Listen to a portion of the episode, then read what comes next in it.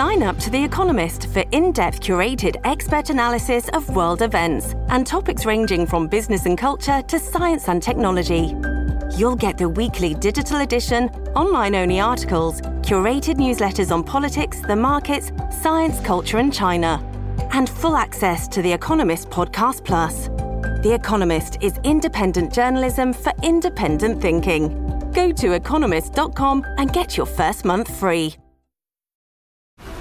This episode is brought to you by FX's The Veil, starring Elisabeth Moss. FX's The Veil is an international spy thriller that follows two women as they play a deadly game of truth and lies on the road from Istanbul to Paris and London. One woman has a secret, and the other has a mission to reveal it before thousands of lives are lost. FX's The Veil, now streaming, only on Hulu. Welcome to the New Books Network. Hello, everybody, and welcome back to New Books in Anthropology, a podcast of the New Books Network. I'm Alex Golub, a professor of anthropology at the University of Hawaii at Manoa, and I'll be hosting the channel today. Today, we're going to be talking to Freddy Foks, who is the Simon Research Fellow at the University of Manchester. And Freddie is the author of Participant Observers Anthropology, Colonial Development, and the Reinvention of Society in Britain, which was just published by the University of California Press in 2023. So, Freddy, welcome to the podcast. Hi, Alex. Um, thanks so much for having me. It's a real pleasure to be here.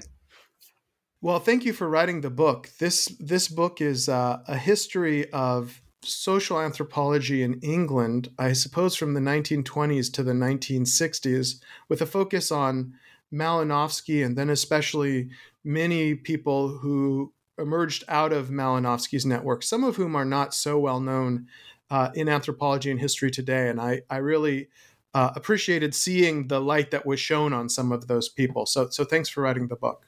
Yeah, thanks so much.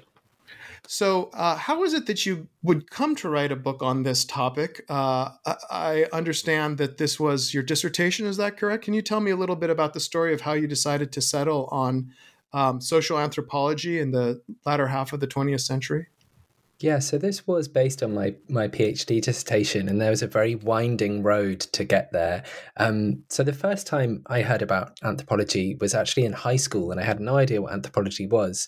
It was in a religion class, and my teacher had an old VHS cassette tape um, that he put on um, in a class on cultural relativism, which was on the UK uh, syllabus at the time, and uh, the video showed uh, a short clip on the Zande poison oracle and it explained what it was and then the teacher kind of raised this as a question of you know well how do we think about our own beliefs and how do we compare them? And i didn't know that those were anthropological questions but they really got me interested in in those kind of at the time i suppose i thought more philosophical questions and i thought that anthropologists um, were even more interesting when i when i heard more about them as an undergraduate i was a historian at king's college london i was taught by a great historian anne goldgar who taught um, actually early modern European history, so European history in the 16th to 18th centuries.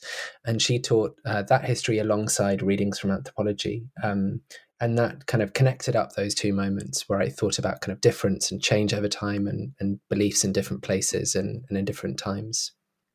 That's so interesting. You know, for many people, their origin story as an anthropologist comes from exposure to those kinds of questions. But uh, for you, you ended up choosing history and, and studying anthropology. Yeah, that's right. So for for one reason or another, I can't really put my finger on on why I was never ever tempted to actually study anthropology or be an anthropologist. If there was actually another discipline I wanted to do when I was an undergraduate, it would have been philosophy, and I was seriously thinking about about doing a philosophy graduate degree, but I didn't. I ended up just pursuing history and the history of ideas. Um, but the questions that that motivated me in the history of ideas were questions that anthropologists were interested in. The questions of of cultural difference, of belief, of rationality, um, of institutions, of economic action. Um, and it struck me that here was this group of of social scientists um, who'd kind of posed those questions in really concrete ways with really interesting examples and with a kind of cosmopolitan um, approach to to humanity and all its diversity that I really found exciting as an undergrad. Um, and I began a PhD at the University of Cambridge with Peter Mandler, who who took me on uh, my dissertation project. Um, and yeah, it changed and chopped and changed. But uh, the book, after gosh, I don't know, eight nine years, has has has come out now. Well, that is that is about how long it takes all of us. So I uh, I think uh, you shouldn't be too worried about the the time to publication. That's a, a constant issue. You know, you, you mentioned Peter Mandler. I think of him as the author of uh, Return from the Natives, which is a, a very, very good history of um, Mead, Bateson, and sort of the American cultural anthropologists of the 1930s. Can you tell me about how his intellectual interests steered you in the direction of this dissertation, or just maybe let the audience know a little bit about what his approach is? Yeah, so Peter's a kind of extraordinary uh, polymath historian. I mean, he's I actually came across him first as a as an undergrad in London because he had written about country houses at, in I think the 1700s or 1800s or something. I haven't read that article for over a decade but it's but he he's a kind of historian of all kinds of different things and just one string on his bow is the history of anthropology. And i was kind of casting around looking for someone who might um, be interested in in in supervising something on the history of british anthropology. And i kind of couldn't really find that many people in history departments and then i came across peter and his his book on american anthropology. So i sent him an email and he said um, sure. Um, and he had read you know the kind of classic works of of literature on the history of anthropology um, george stocking um, henrika kuklick. Um, but by the time i really got into the weeds i think you know, it, it's no disservice to Peter to say that, you know, that I was working on some quite kind of arcane and obscure stuff. Um, so I was kind of beyond his um, his expertise, but I think his his imprints all over the book and the kinds of things, in the kinds of conversations I've I've brought my anthropologists into having with each other and with the field of British studies. Because um, I should say to listeners that this book is a history of anthropology, but it's also very much um, a work of modern British history, and it's actually published in a in a series of, of modern British studies with the University of California Press. Yes, you know, I'm I'm an anthropologist, and I uh, took George Stocking's History of Anthropology seminar, so I I have that influence, and that kind of approach is very focused on the internal politics of departments and uh, fundings, and it's less focused on field work and the embeddedness of anthropologists in their broader context. So one of the things I really appreciated about this was that it was it's not just a history of anthropology. It's really a, a history of of Britain and the role that anthropologists played in it. And I, I thought that that was a really uh, useful way of widening the scope of how those of us who are interested in doing history of anthropology um, could imagine doing it. And uh, hopefully, for people who do British studies, vice versa, they could see how this would be an interesting focus as well. I would have loved to have been a, a fly on the wall of, the, of that seminar. I mean, it goes without saying that the that especially after Tylor um, by Stocking was just my kind of Bible in a way. I mean, you know, there are a few quibbles I had with him, but I think we're very lucky in in the history of anthropology to have. I mean, not only Stocking's work, but so many really, really seriously, deeply researched books of of of history and secondary literature and commentary. Yes, and um, you know one of the central figures for the first couple of uh, chapters in your book is Malinowski, uh, someone who's been the subject of research. Um, uh, I mean, you mentioned uh, George's book. There's also a massive two-volume biography, the second volume of which I think is going to be coming out. Um, can you tell me a little bit about um, what your argument is about Malinowski, the role that he plays in your book, and um, how you uh, see him as uh, playing an important part in, in British history?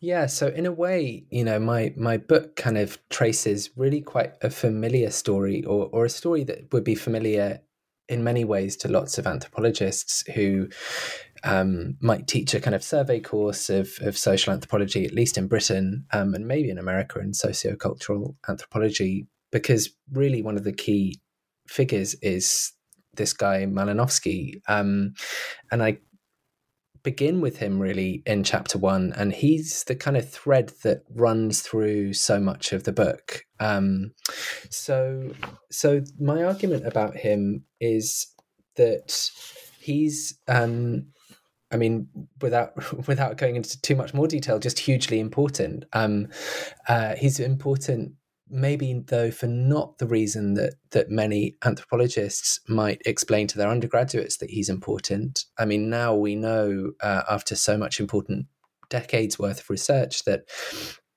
while he's certainly an important figure in the history of field work, there were many other important figures uh, like Rivers and Seligman and Haddon who had very similar ideas about doing um, concentrated field work in one location. Um, but Malinowski really brought a um, sensitivity to a, what was later termed kind of sociological functionalism. So that is the idea that different parts of a culture relate to each other and different institutions um, function together to create the culture which encases all of the human beings within it in various complicated ways. Um, so he's very important for the history of ideas. But maybe just to call back to something you said about stocking and about the importance of teaching and of funding, that's really the thing that I saw him as crucial for. The book really makes the argument that in the early 1920s, and maybe even in the mid 1920s, even after he's published his hugely important book, Argonauts of the Western Pacific, Malinowski really isn't the leading light in in British anthropology. He's suddenly on his way to becoming that that way. But I try to tell a relatively non-teleological history. I try to say that there are lots of different alternatives that could have happened, and it's really Malinowski's um, gathering of Rockefeller funding and his alliances with people like Frederick Lugard, Lord Lugard, who's a imperial um, uh, colonial administrator and um, member of the League of Nations Mandate Commission that give Malinowski sufficient institutional power to actually reproduce his method, because it's it's that attention, in my book at least, the argument is about not so much just ideas, but how they're um, reproduced within a seminar that really matters, and that's how disciplines get changed over time. You've got to have the ideas, but you've got to teach them, and you've got to make sure that your students to a greater or lesser extent follow your in your path follow in your footsteps if you want to change your discipline. I think malinowski is remembered in the us and perhaps in the uk as well as sort of the father of fieldwork and the discoverer of kula. But your book as you're saying really points out that what's important for him is that he was able to train so many students. And uh, you have this wonderful chapter where you show how much of fieldwork was not about being in the field necessarily, but that the field was connected back to the LSE where Malinowski was teaching, and that people were constantly communicating with him, sending him uh, letters, and then also sending letters and communicating with their fellow graduate students about Malinowski, so that you get the you get the sense there that the field work is itself not a, a lone person on a beach somewhere, but uh, part of a network of of people who are in that institution generating a cohort. Yeah, that's absolutely right. And I actually gave an early version of that chapter at Cambridge um, in the departmental seminar in, in the anthropology department. Um, and, uh, you know, I found a couple of things. One, anthropologists love hearing gossip about anthropologists from a few generations ago. Um, so they loved hearing about Audrey Richards and, and all of the others, uh, Meyer Fortes from the department, all writing their letters to each other. Um, but I think I was struck afterwards by people coming up to me and, and talking to me in the Q&A as well, how familiar it felt. You know, sure, people in the 1930s, these anthropologists didn't have um, cell phones or the internet, but this idea that you bring up from that chapter of wanting to keep in touch and also that dynamic of your doctoral supervisor kind of almost breathing down your neck um, uh, to a greater or lesser extent is something that lots of lots of contemporary anthropologists um, uh, kind of sympathized with. Although having said that i think that there is a bit of a myth i don't know whether this is the same alex in america that at least partly in the UK, there's there's a sense that the history of anthropology proves that that fieldwork can't be taught because there's some remark by Evans Pritchard that you know no one can be prepared for it. You just have to go and do it. But at least if you look at Malinowski's archive, he really didn't have that view. He was obsessed with his students and their research and presenting it in the seminar and keeping in touch with them practically you tell these stories of him sending people off to fieldwork with uh, masses of pencils and charts and tables that he he really wanted he he wanted to be involved. You you get that feeling just in general about Malinowski that um, that whenever anyone was doing something that didn't involve him, he felt like he needed to be a part of that experience as well. Yeah, that's absolutely right. I mean, he's a he's a kind of galactic ego. That's the sense you get from the from the hmm. letters. Mm. And uh, you know, you can tell me this as well. I get the feeling from the book that what sort of made anthropology a distinct discipline in this period and maybe today was not really the the theory, but the topic that sort of having a fieldwork experience and then managing the sort of uh, psychic and emotional and um, methodological issues that that sort of became the center of anthropology in this period. It was it was sort of like being analyzed. You know it was this experience that you went through and then the discipline was just about trying to figure out what had happened to you afterwards which was something that ironically you were trying to figure out at the time while you were corresponding with other people. Does that does that make sense? Does that ring true to your research yeah, I mean that's such an interesting um, uh, analogy there with with analysis. Um, I think that there's definitely you know you, you, by the time you get to the end of the Second World War and what's called in Britain the Association of Social Anthropologists gets up and running, um, you know you really have to to to cut the mustard as a anthropologist, as a social anthropologist, you really have to have done field work. Um, and you know there's there's a anthropologists are more or less um, honest about what that might have involved. You know were they really as um, uh, fluent in the local language as they as they uh, said they were or might have made themselves out to be? Were they really as as you know you said were they really as as kind of isolated in the field or were they actually constantly in contact with each other and with the LSE um, but certainly yeah that that collective experience of fieldwork. Um, and I think what fieldwork taught these anthropologists and different generations, in a way, there's a kind of um, there's a kind of rough and ready empiricism about it um, that also connects these anthropologists. I I don't know about now, but certainly at the time, there was a sense that you know you just had to go and observe, partly because there was so little written about the places that these anthropologists were interested in in England and in English, but also because they were very, very skeptical of what had been written. You know, whether it was by missionaries or whether it was by administrators or whether it was travelers' tales, they you know often ransacked that literature for their own ends, but they really thought that it had been skewed by um, bias, and you know they they definitely had their own biases, this generation of anthropologists, but they really thought you had to be there to see it, to answer new questions. You couldn't just sit at your desk and read all these books and find out about different parts of the world. You had to go and witness and be an empiricist, basically. Yeah, I think perhaps in some sense, Malinowski's own sort of uh, heroic self conception has left a deep mark on the field that, uh, you know, it's only he or his descendants who have had this heroic experience are both more you know they they know more than the so-called man on the spot. They about the so-called natives. They also know more than the natives themselves. They seem to have found this way to have this uh, unique epistemological privilege which i think in some sense maybe derives from malinowski's own ego. It's uh, it's, it's interesting to see how um, people in the center of institutions can have such a, a big effect on the field. Yeah, that's exactly right. I really like that ter- that term, epistemological privilege. I wish I had used it myself. Um, oh, I'm, I'm, sure that uh, I'm not the first as well. But but maybe you know we, we since we're talking about fieldwork, um, you mentioned Lord Lugard earlier, and uh, just how isolated these anthropologists were. As a as an anthropologist of the Pacific, I was quite struck by the um, difficulties that these researchers had in in East Africa and other areas of Africa, I suppose, where um, you know the I was just struck by how oppressive the government was and the difficulties of white researchers doing doing research in this place because of their so-called natural alliance.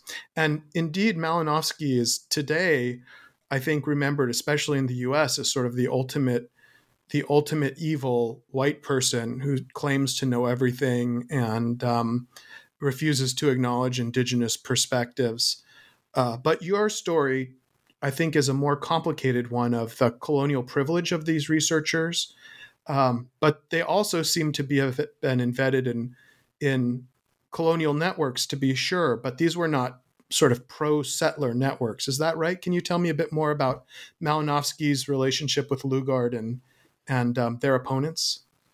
Yeah, that's that's right. I think that that one of the key um, kind of breakthroughs in my research when I was trying to kind of piece together what the relationship between these anthropologists was and the colonial state, for want of a better word, on the on the fringes of the British Empire, um, was to re um, to bring back in the the figure literally and metaphorically of the of the settler in eastern and central Africa, um, but also the planter, the um, mine owner, etc., in the Pacific as well. And lots of those figures are, are, are, moving across the empire, but also bedding in and building businesses. And it struck me that you couldn't really understand the politics of the anthropologists unless you um, triangulated really between them, the colonial administration, the people they were studying, and the other Europeans in the colonies. And um, yeah, while these social anthropologists quite rightly get criticized now for um, the kind of coloniality of their knowledge and the way that, um, in, at least in their writings, they leave very little space for indigenous agency. Um, their positionality is not only vis a vis the ethnographic subjects of their research, but also um, these figures of of the settlers. And when I was looking into the the um, the history of of this institution, which really funds a lot of the anthropologists, and that's that's funded by the Rockefeller Foundation. It gets founded in the late 1920s. Um, it becomes the International African Institute. Um, it turns out that this figure, Lord Lugard, who looms so large, um, is really, in some ways, on the political back foot in East Africa. Um, the politics that he's associated with, with the League of Nations, um, and Malinowski himself, who's a supporter of that international politics and of liberalism, um, is kind of on the back foot um, because, at least in the UK, there's a conservative government. Um, they're full throated imperialists and in alliance with South Africans like Jan Smuts and settlers in Kenya and in what's now Zimbabwe and Zambia. Um, there were really strong pushes to um, even further expropriate African peoples um, and anthropologists um, kind of set their face against those projects to a greater or lesser extent. Um, and at least I see part of the politics of their ethnography in trying to enter into a dialogue um, with white racists who said that colonized peoples had no culture, no law, um, no economics. And the thrust of all of the anthropologists who studied with Malinowski students was to say that that argument was wrong. Um, and that has a particular politics in the British Empire in the 1920s and 30s, which I've tried to reconstruct in the book. Mm, yeah, it's more nuanced than the anthropologist as handmaiden of colonialism or the heroic ally of indigenous people. It sounds like um, Malinowski was on the side of, I guess, a sort of uh, League of Nations approach that uh, it was uh, i'm sorry maybe you could just explain it for me uh, as someone whose uh, field site had not yet been uh, visited by any europeans at this point this is uh, anti-settler, paternalistic, um, protective uh, regime. Is that the idea? That's absolutely right. That's exactly it. You've hit the nail on the head. It's a very paternalistic um, idea of governance and administration.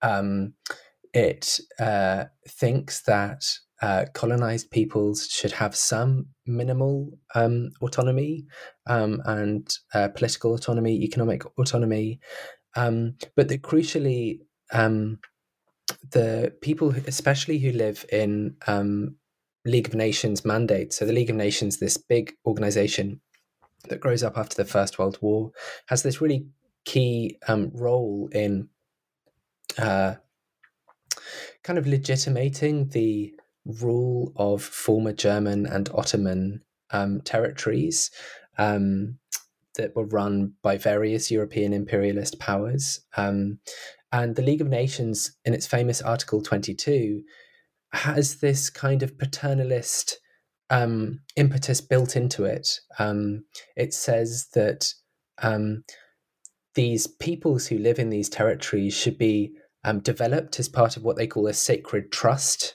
Um, but at the same time, it says that while the standard of living should be raised, um, these are peoples f- who are in the in the terms of of the of the Article Twenty Two aren't aren't able to stand on their own feet is the is the term I think that's used.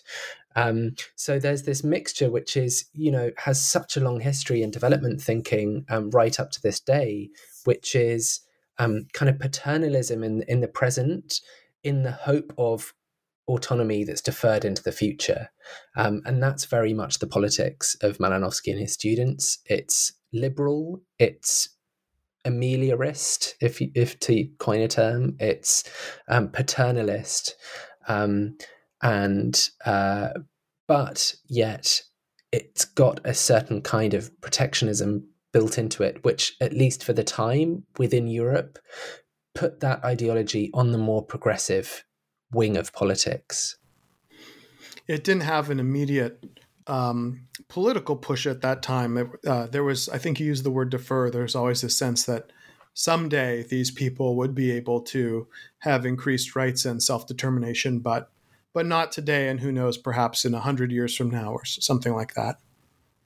Yeah, that's absolutely right, and that's why, at least to me, it seems, you know, when you read the critiques of anthropology in the 60s, 70s, and 80s, um, this whole generation of anthropologists is so repudiated um, because in an era of decolonization, of anti-colonial nationalism in particular, um, the the argument that people's rights to govern themselves should be deferred was quite rightly seen as um, anathema to uh, the desires and um, political hopes of of colonized peoples themselves.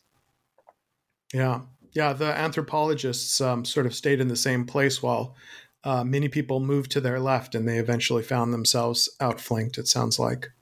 Hmm. Yeah.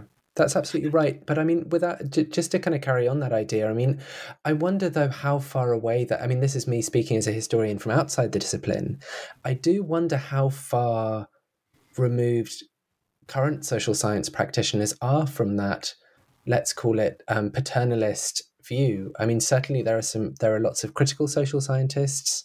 Um, there are some Marxist social scientists, but I think that if you look at social sciences connections to development projects, to the United Nations, to building up um, capabilities approaches in development, there's always some, um, or there's almost always some kind of institution, um, whether it's an NGO or um, uh, kind of aid and development program, um, by which development is brought in to places which anthropologists traditionally study. And I think that that in a way, it's easy to repudiate Malinowski and not look at the current politics of the social sciences and say the social sciences and anthropology in particular have moved past that moment. But I think at least in part, I wanted my, I want my book, I hope my book will raise questions for current practitioners about where they do stand on on all kinds of important contemporary um, questions. Uh, so I, I, I can't put it any any more precisely than that because I'm not a current anthropologist and I don't read enough contemporary anthropology. But it strikes me that there may at least be some um, echoes of that politics in the contemporary moment. Um, and that some anthropologists who may repudiate Malinowski might not repudiate internationalism, cosmopolitanism, and the importance of international institutions in um, blunting the sharp edges of global capitalism in a kind of protectionist direction. It's an interesting question. I think a lot of this has to do with the inevitable compromises that one makes being involved in politics. Um, I think you you outlined very well how anthropologists needed um, colonial funding uh, in order to do their research and claim to have uh, some contribution to make to governance, but much of the time, um, they're they're they were the only people who thought that they could make that contribution. On on the other hand, you know, I think that um, deigning to not be involved with those problems can result in a kind of uh, deferralist politics. I suppose that there would be some people, I, I imagine, like a more class and labor based radical politics that would look at the abolitionist approaches that are very popular in the United States today, which are focused on imagining a new or better world or um, c- creating small scale examples of what the world will be like someday, and would say, well, this seems to be this seems to have a kind of uh, a lack of contemporary relevance. So I think there's a the politics get quite strange. I think there are people on both the left and the right who would look at the deferral of radical change as um, something that could be criticized.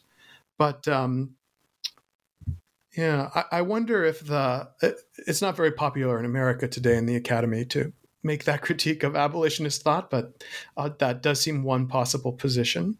Does this maybe take us to this discussion of um, application and the CSSRC? I, I do want to hit Malinowski's public role as well, but um, maybe this would be a good time to talk about that. Yeah, so I mean, I guess one way to, to get into this question of what this Colonial Social Science Research Council is all about is to is to say that up until the point at which this government money comes on tap in the 1940s, you know, really the British state's funding of, of social sciences, let alone of universities, in comparison to the present, is absolutely minimal. And really, the big time funders in the UK, as they are in the US, are the giant philanthropic foundations, most importantly, the Rockefeller Foundation, which, you know, when you go to the archives of the Rockefeller Foundation as a researcher and you um, are doing your own research, I mean, I couldn't help but look up, you know, some of the books that had influenced me and so many classics of social science of the 1930s to 1970s came one way or another through the funding auspices of the Rockefeller Foundation, and uh, whether it's from the Social Science Research Council or any number of other organizations which are primarily funded by them. Um, it's this kind of huge behemoth which which drives a lot of social science research in the UK and in the USA. Anyway, so that's by way of background to say that you know social scientists unless they're gentlemen amateurs with um, you know land and rent which pays their income need some kind of um, uh, support for their research. And at least in the 20s and 30s that comes from the rockefeller foundation in the U- uk um, and then the government steps in in the 40s for about a decade um, to fund through this organization called the colonial social science research council um, anthropologists to kind of work on development projects um, and to advise uh, colonial governments um, on how to kind of target and fashion um, this push for development really in the British Empire that happens after the Second World War. And this is also crucially um, a moment before or just at the start of a moment when economists are becoming interested in these questions. Anthropology really gets there first, and that's what I want to try and get across in the book. It's social anthropologists which are who are first really getting into this question of development and squabbling over it and wondering whether or not they should be um, supporting it. Um, and they kind of have the field for about 10 years um, from the 1940s into the early 1950s. Yes, as a matter of fact, in many ways, your history is the the story of the um, the decline of anthropology as having public impact. Um, anthropologists are eventually replaced by economists, and then uh, in higher education, sociologists are eager to start departments in um, new universities that are founded after World War II. But um, the anthropologists decide to keep it uh, a bit of a, an elite field and um, de- decline from relevance almost through a, a conscious choice. Yeah. Yeah, I think that's. I think you picked up on the. That, that's good that, that that narrative arc came through because that's something that I wanted to, to that you know working on the dissertation to the book for any um, exhausted uh, postgrads and postdocs listening to this is really hard, and I think that trying to find those you know decline and fall rise at least if you're writing history trying to find a narrative that fits but doesn't overly simplify is is really hard. And definitely the the kind of takeover but in some senses of economics of the the field that anthropology had had some claim to monopoly over in the social sciences um, was really marked by the mid 1950s um, and that's kind of that kind of closes out the book in a way the rise of development economics um, which faces its own crisis uh, later in the 20th century um, there's a kind of passing of the baton in some ways. Um, and as you say, the UK experience is very much that the discipline remains very small. It focuses on graduate students. It, you know, invests a lot of funding in its students and in field work, just like it did under Malinowski. And it it stays by an active um, strategy only within a few elite institutions. Um, and in a way, that was that meant that that it didn't expand very fast, but it's still. I think my my impression of the discipline in the UK now is that it it it's it kind of rode the um, Thatcherite cuts of the universities in the eighties in the eighties especially.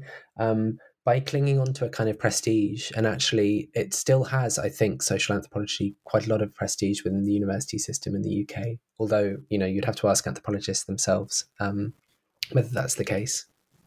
Yeah, my impression is that as an outsider is that is that the decision to be relatively small and uh, to embed yourself in central institutions in the educational field, shall we say, um, did uh, does allow that British tradition uh, a tremendous amount of existential security, which people in other countries might not have, but also uh, limits its scope and um, and what it can do, which perhaps is um, is uh, something that people are very happy with over there.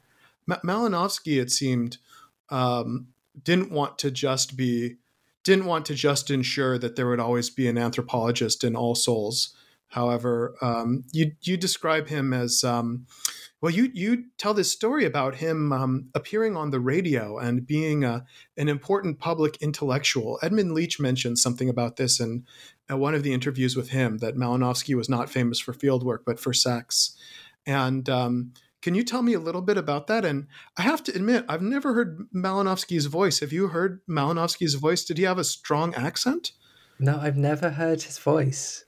I wonder whether there are any recordings still. I mean, the the the so I, I, talk in the book about him on the radio in the late 1920s or 1930s, but the the source for that is some limited content from the BBC archives, which is written um, letters and transcripts, but then a um, a published set of what are basically transcripts um, edited and collected by Ashley Montagu um, of this dialogue um, between Malinowski and another evolutionary anthropologist about sex and the family.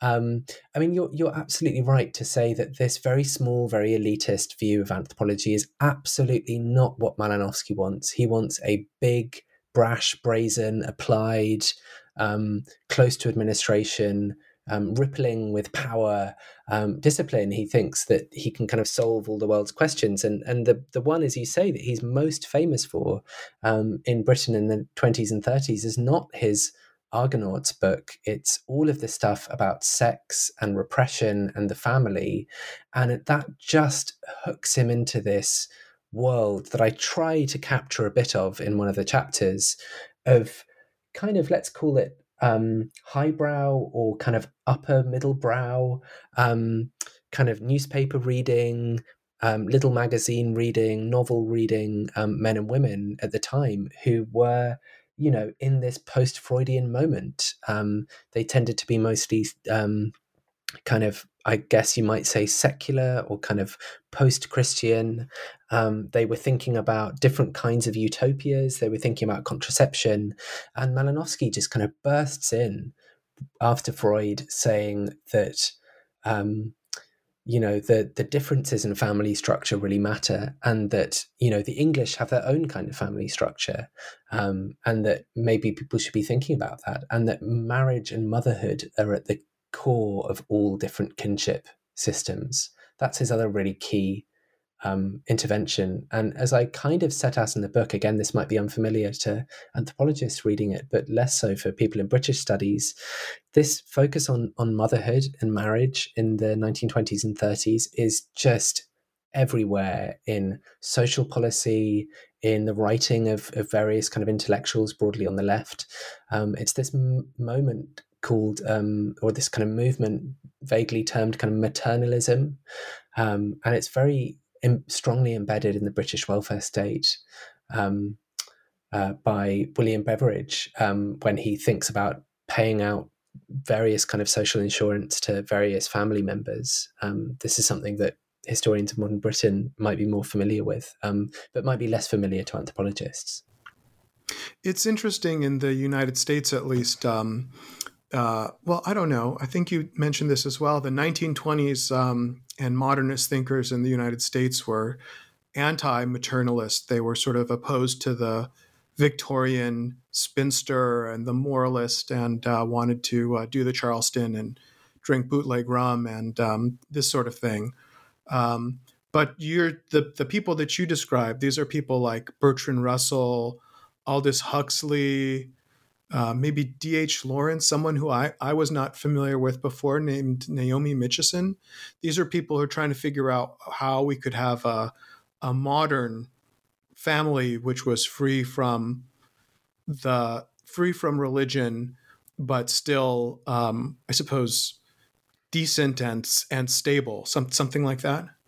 Yeah, that's that's absolutely right. And again, you know, this is a this is a, a politics which to us feels quite conservative and which later feminists in the in the 70s especially really um, attacked. Um, but a bit like Malinowski Malinowski's colonial politics um, in the context of British intellectual culture put him on the kind of liberal or what you might call in America a kind of progressive wing of politics, his views about sex and the family also put him on that on that progressive wing, um, and it, it was part of a kind of broader critique, really a cultural critique of the authority of the patriarch within the household. Um, in on the one hand, the, this maternalism, this focus on marriage and motherhood, um, seems, as I said, quite conservative. But on the other hand, it flips the focus from the Victorian um, father of the household to saying that the mother is the most important person. And, you know, certainly within, you know, broad um, uh, broad kind of uh, parts of the feminist movement at the time, that was that was something that was you know really crucial to to their politics. Maybe we should just talk a little bit about Malinowski's relationship with women, which I suppose we could or could not label as feminism. He, you know, he was raised by a single mother who occupied an absolutely enormous amount of his psychic life, and um, uh, so I think if for discussions of motherhood, he was in the right place at the right time. but he also had warm relationships with many female students and often very um, agonistic, difficult relationships with his male students. You do a good job in the book of saying that it's a bit more complicated than that dichotomy. But can you just tell me a little bit about how, once again, his personal life and his relationship with students of different genders uh, sort of uh, shaped the institutional effects he had, given given his centrality? Yeah, I mean, it, it is really striking how many important students of his were women. I think that the thing to say next, though, is it's really striking and perhaps unsurprising for people who know about how, you know, institutions work that no matter how brilliant those students were as grad students and as early career researchers, almost none of them ended up with professorial appointments in the post war academy. In various ways, they um, did gain a lot of um, respect within the discipline and became very important figures in their own right. Um, Audrey Richards, for example, um, becomes the first um, leader of the Centre for African Studies at Cambridge and a hugely important figure. Lucy Mair becomes only in the 60s a professor of um, I think it's colonial administration or administrative anthropology or applied anthropology. I can't quite remember which um, in the LSE. Um, but Margaret Read becomes a professor, but in education, not in anthropology. And if we think about the post-war professors, you know, those people who, in in my view, take forward Malinowski's kind of seminar culture as these patriarchs. They're all men. They're Evans Pritchard. They're Raymond Firth they're Meyer Fortes, they're Edmund Leach. Um, these are the these are the people who end up reproducing the discipline after the war, and um, this brilliant generation of, of women researchers, while still very important, don't keep their hands on or don't get their hands on those levers of, of institutional um, reproduction that they would have had if they had been, you know, the professor, as you put it, at All Souls or um, the William Wyse professor at Cambridge um, or indeed the professor of social anthropology at LSE. Um, you have to really get into um, the era of Mary Douglas and Marilyn Strathern to to find professorial appointments um, of women of of comparable stature um, to men in terms of ability to um, reshape the discipline institutionally. Yes, and Douglas was, I, I believe, um, had many many appointments before she finally finally received uh, a permanent position uh, in the UK. Um, uh, you know, you talk about not wanting to tell a teleological history. For uh, for uh, listeners, it's worth noting that Malinowski went to America on a, a, trip to the United States and Mexico, and then World War II broke out, and he ended up uh, not ever returning to to the UK. So you know one possible future we could imagine is if that if he didn't die at a relatively young age in, in at Yale in the United States and had returned to the UK uh, and and was in a position to advance some of those women's careers it would be very interesting to see what social anthropology in Britain would be like if they had had two or three more decades of Malinowski. Yeah, it's such an interesting question. I mean, because this other figure who we haven't talked about at all, but who is really on the margins of the book, is is Alfred Radcliffe Brown, and he he's the one who gets the All Souls professorship, and it's his um, influence on Meyer Fortes and Evans Pritchard of this kind of what's known as as structural functionalism, this focus on social structure that becomes the kind of calling card of the post-war British anthropologist that that Malinowski moves to the US at the end of the 1930s and in the Second World War just as Radcliffe Brown comes to Britain, and then the kind of emphasis of the discipline um, kind of shifts through the 40s and the 50s closer to Radcliffe Brown's ideas than towards um, Malinowski's ideas. Um, and again, yeah, the the interesting gender politics that that it's Fortes and and Max Gluckman and Evans Pritchard who are closest to the Radcliffe Brown tradition, and they end up you know, as important figures. Yes, I, I think one of the things that I appreciated about your book is that we have in in standard histories of anthropology, we hear so much about um, we hear so much about Evans Pritchard and uh, Gluckman and many of those people. But then you have these wonderful chapters on um, Elizabeth Bott and uh, Young and Willmott and this other tradition of social science, which um, I think many people will not have have heard of, but but uh, continue alongside that work, which which is more hegemonic in anthropology. So, could you maybe tell me about that side about um, this work on uh, sort of uh, urban anthropology and social networking in Britain?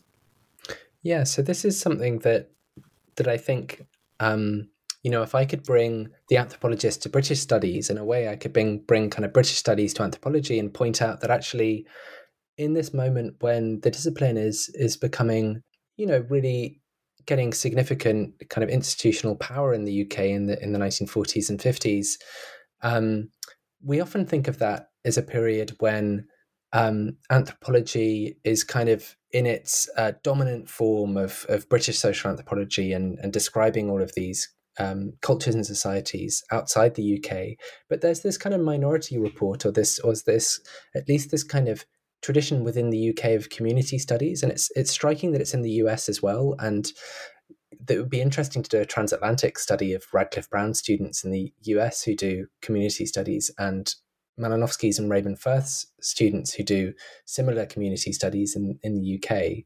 Um, but these are figures like um, Michael Young, um, um, Kenneth Little in Edinburgh, who does important work um, on race and migration in the UK. And then this really um, intriguing and to me really important figure called Elizabeth Bott, who becomes a psychoanalyst, um, I think, later in life, but for a time at least writes these really groundbreaking works of, of social network analysis. Um, and I'll just try and briefly explain why I think and why at least a couple of other historians of social science think those are so important. So you've got Malinowski's idea of, of, of culture in a in a bounded locale and this kind of thick webs of interactivity and face-to-face culture um, face-to-face interaction um, uh, and culture emerging from all of that. Um, and people in the community studies tradition go searching for that in britain and to some extent they find it. If you're kenneth, and kenneth little you find it in cardiff amongst um, a kind of multiracial working class um, who ex- exist in these communities um, in Cardiff. If you're Michael Young, you find it to some extent in Bethnal Green uh, in London. Um, but the problem that they always run into is, you know, well, where do you where are the edges of this community where's the where are the limits of that social structure how do we delimit it how do we draw a line around it and elizabeth bott really kind of burst out of that paradigm by coming up with this idea of the social network um, at the same time, seemingly, as John Barnes does as well. And Elizabeth Bott says, no, it's not the face to face stuff. It's not where people are geographically in relationship to each other that matters, but it's the density of the connections, regardless of where people are. It's whether you keep in touch with your auntie in Edinburgh, even if you live in London. It's how much time you spend um, corresponding with your friend miles and miles away that matters. And that's really the way that we think of social networks in the age of Facebook now. But, you know, in the era of the community study, it was all about finding these traditional working class neighborhoods and they had to be small and everyone had to live in the same place. But Bott said, well, yeah, maybe to some extent that exists. But actually, you know, much more interesting are these extended ramified networks of relations. Um, and she kind of it's kind of a revolution in social science um, and you know social network analysis owes a lot to a lot to that insight yeah if what are we studying if we're not going to study the village capital t capital v people trying to take these social anthropological methods uh, we're looking for discrete bounded spatio-temporal envelopes of interaction, the village or the island or the tribe.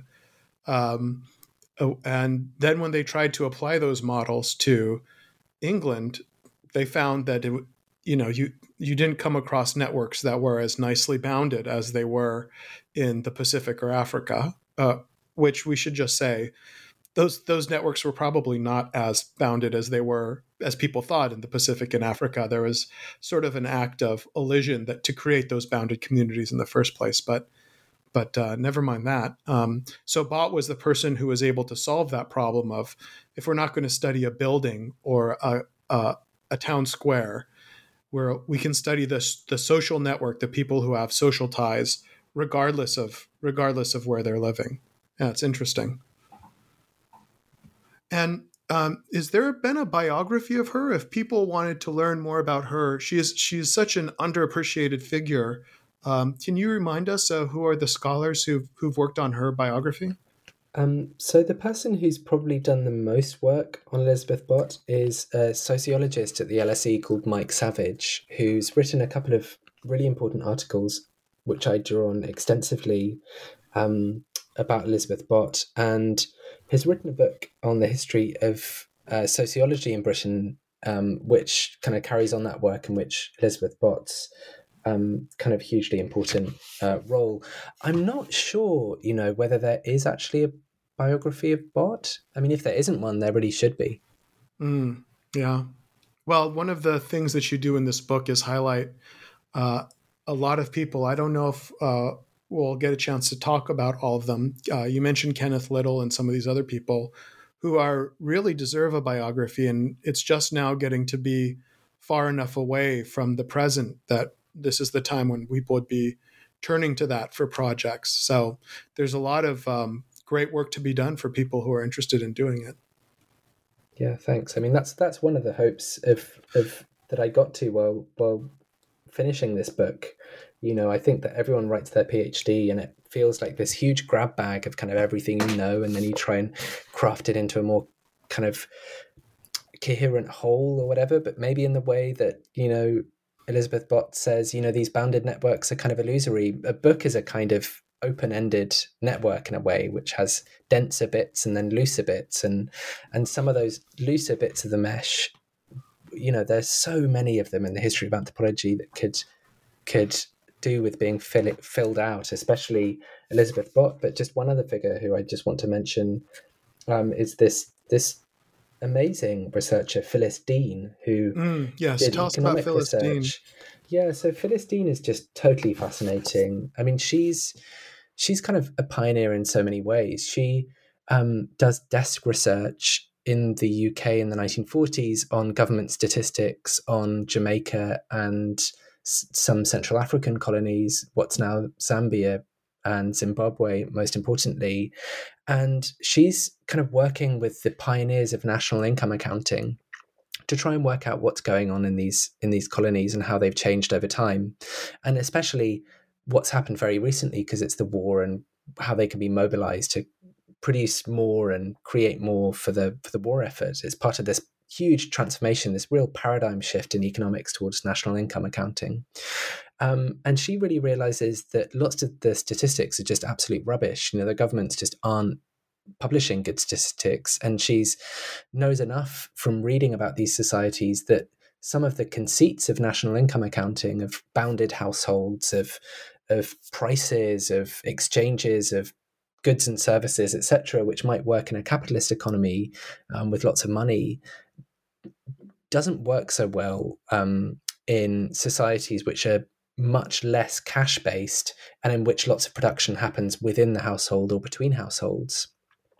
So she goes to Central Africa and bumps into or works with the Rhodes Livingstone Institute researchers who are Max Gluckman and various other important anthropologists of Central Africa.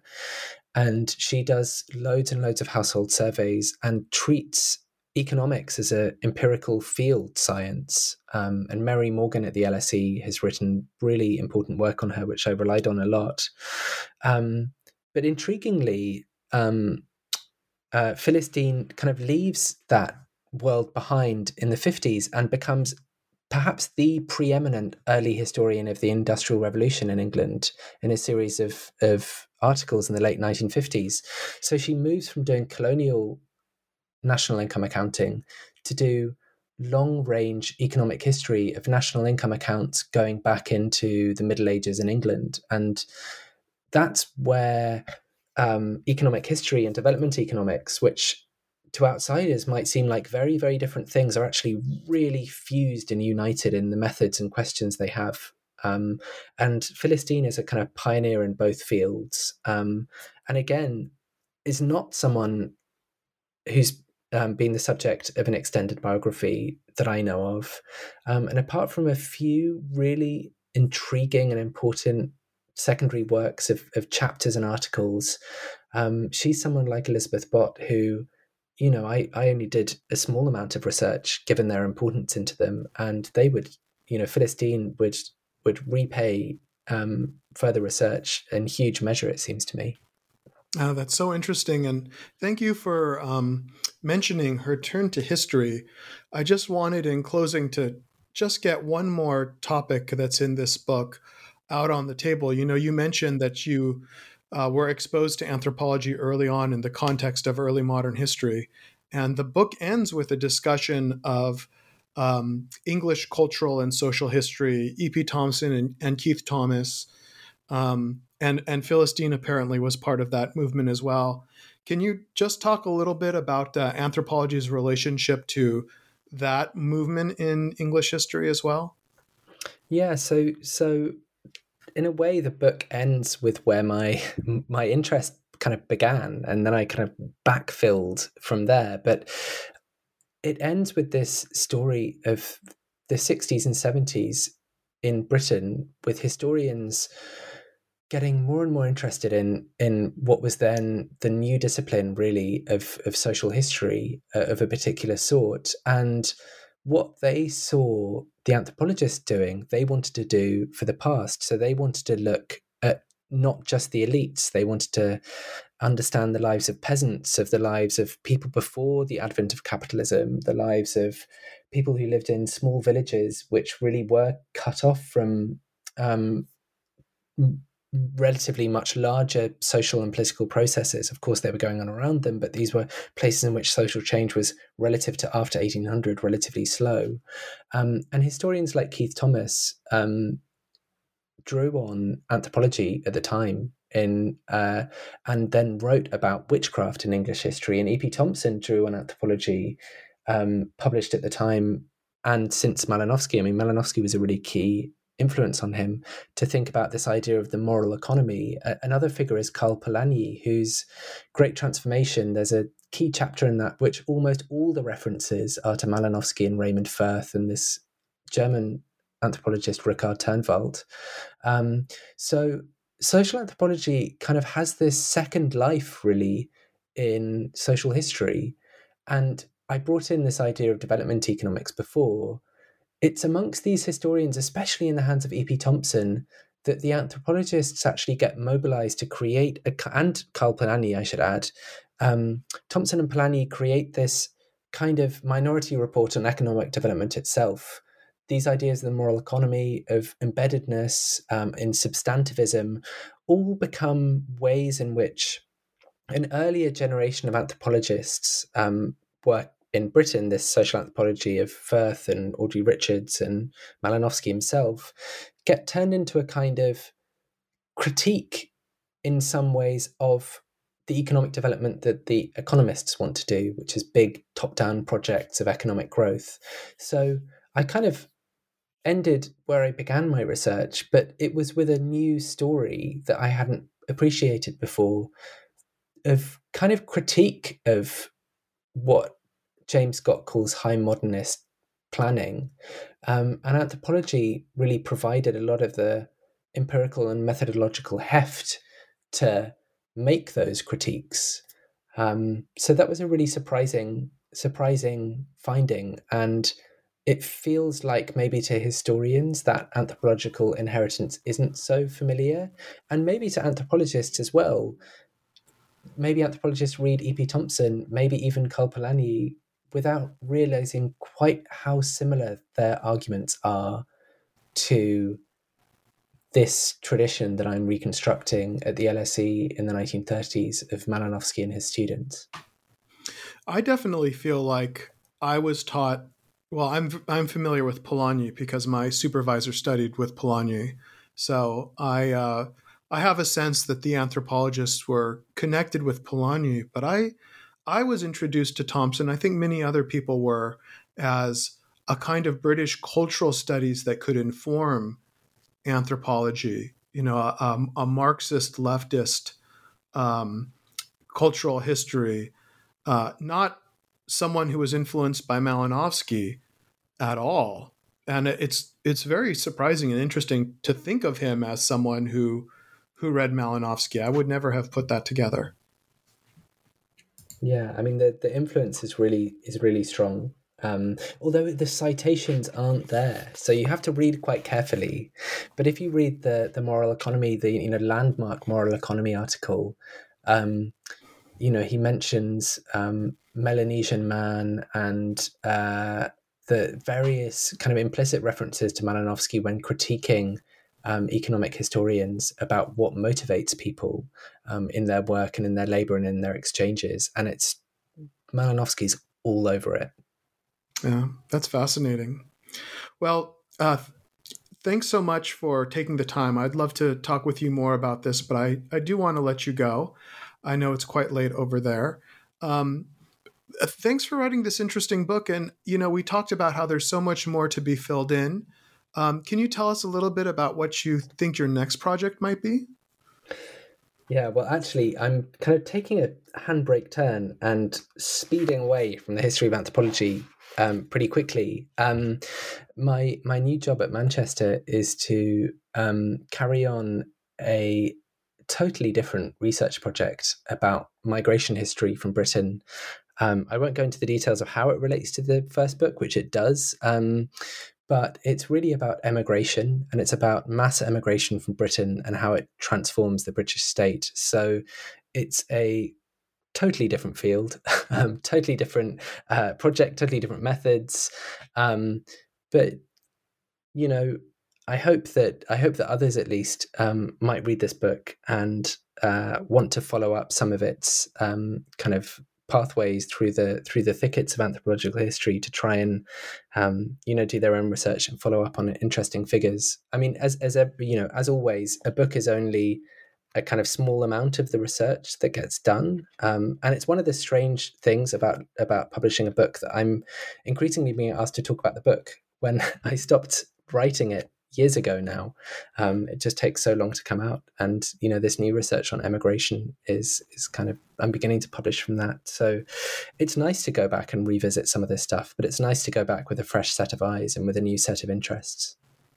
Well, I I really enjoyed reading this book, so I am sure that uh, your next book will also be very thoroughly documented, and uh, I look I look forward to having a look at it. So, uh, Freddy, thanks once again for being on the podcast. Thanks so much, Alex. So, everyone, that was Freddy Foks, author of Participant Observers Anthropology, Colonial Development, and the Reinvention of Society in Britain, which was published in this year, 2023, by the University of California Press. If you like this conversation and would like to hear more, please look for more on the New Books Network website or your favorite podcatcher. Have a good day.